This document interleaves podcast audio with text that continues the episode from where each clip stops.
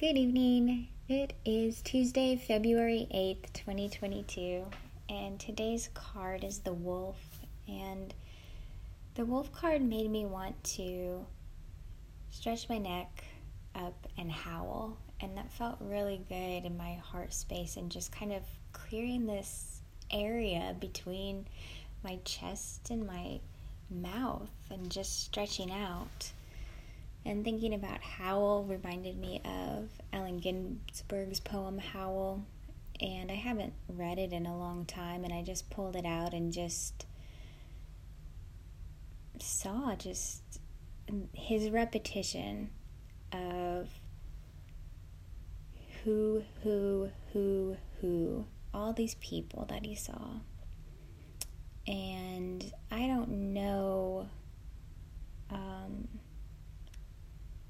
how informed Anne Sexton was. I don't know of relationship between Allen Ginsberg and Anne Sexton, who's reading who, if they're influenced by each other or not. But I thought of um, Anne Sexton's In Celebration of My Uterus, where she has the same one is in the, you know, these women just where they are. And I don't want to misquote anything that she says in her long list, but just what these women are doing, where they're at. And I believe both Allen Ginsberg and Anne Sexton were influenced by Whitman. I mean, you know, who wasn't, who isn't.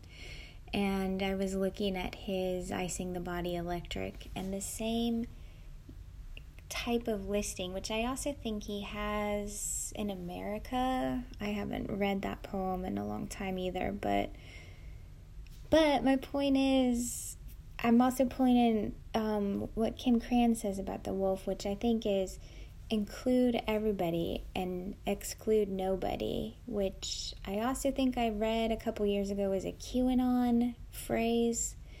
And I'm not signaling any QAnon beliefs here or conspiracy theory, but just this idea of witnessing here are all these people that I've seen.